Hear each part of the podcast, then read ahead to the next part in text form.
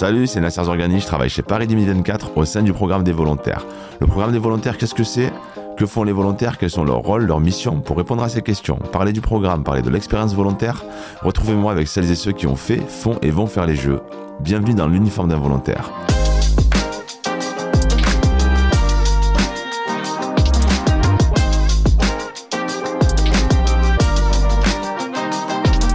Je vous dis Jesse Owens, Bob Beamon ou bien encore Marie-José Pérec, Kevin Mayer ou Marie-Amélie Le Fur, je vous parle peut-être de noms qui ont traversé les générations et qui vont encore les traverser. Je vous parle peut-être d'athlétisme et de para-athlétisme. Je suis avec Alain Blondel. Alain Blondel, tu as été champion d'Europe du décathlon en 1994 à Helsinki. Tu as été organisateur de meetings d'athlétisme nationaux et internationaux. Et tu as été également dans ta vie professionnelle informaticien de métier, agent d'athlète, manager d'athlète, entraîneur. Oui, en fait, j'ai été aussi consultant chez Canal+, pendant 10 ans, et pendant 20 ans sur RTL. Donc j'ai eu cette chance et cet honneur de voir les Jeux Olympiques, de les vivre avec différents angles de vue. Et là, le fait d'intégrer Paris 2024 et le comité d'organisation en tant que sports manager athlétisme et parathlétisme, ça me permet de boucler la boucle. Exactement, la boucle est bouclée. Et justement, tu vas nous parler d'athlétisme et de parathlétisme. Alors, grosso modo, en quelques mots, ça représente quoi pour les épreuves des Jeux de Paris ? Et ce sont 44 épreuves de l'athlétisme, ce sont 167 cérémonies de médailles, donc plus de 210 cérémonies de médailles. Donc ça veut dire que c'est un gros volume pendant 2 fois 15 jours. On parle de 17 sessions pour l'athlétisme, 18 pour le parathlétisme. Donc on est gros consommateur en fait pour l'athlétisme et le parathlétisme. C'est colossal et j'imagine que pour organiser tout ça, il faut des volontaires. Oui, il nous en faut quelques-uns, disons 1 ou 2 devraient suffire. Et puisqu'on parle de volontaires, on va parler de mission. Est-ce qu'Alain, tu peux nous donner un peu la journée type au Stade de France, par exemple, d'un volontaire ? Entre le stade et le parcours de marathon ou de marche, il y aurait pratiquement 1500 exemples différents. En prenant un, par exemple, sur le terrain d'échauffement, il y a des volontaires qui sont responsables en fait, de la gestion des équipements, c'est-à-dire des équipements d'entraînement pour les athlètes, c'est-à-dire mettre des haies à disposition, mettre du petit matériel, ce qu'on appelle du petit matériel comme des plots, pour que les athlètes, au moment où ils vont arriver pour préparer leur compétition, ce pourquoi ils se préparent pendant 4 ans, soient vraiment en place. Et du coup, tu as mentionné hors du stade, le marathon par exemple, il y a des épreuves qui se déroulent hors du stade, donc forcément il y aura des missions aussi hors du stade, un exemple ?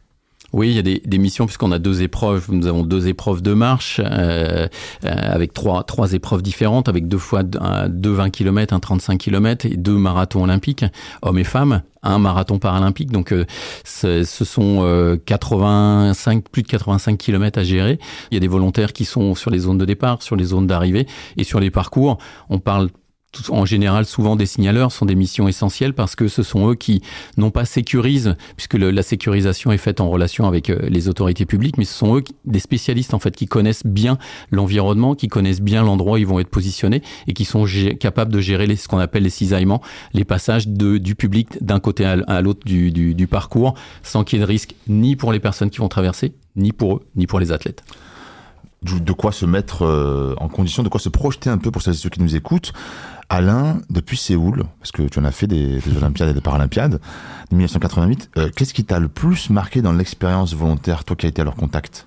Moi, ce qui m'a marqué le plus et ce qui fait la différence, et quand j'organise, quel que soit le niveau d'organisation, ce dont je m'aperçois, en fait, c'est la qualité, le savoir-être du bénévole ou du volontaire qui fait vraiment la différence. Il y a des missions, donc il faut avoir un minimum de compétences, mais le savoir-être est vraiment quelque chose qui permet de passer à travers tous les événements. Et j'imagine qu'en plus, ce sont des gens qui consacrent de leur temps, donc forcément, ça a un impact. Est-ce qu'il y a une anecdote qui t'a vraiment profondément marqué ? Il y en a une qui m'a marqué, je crois qui a marqué beaucoup de monde.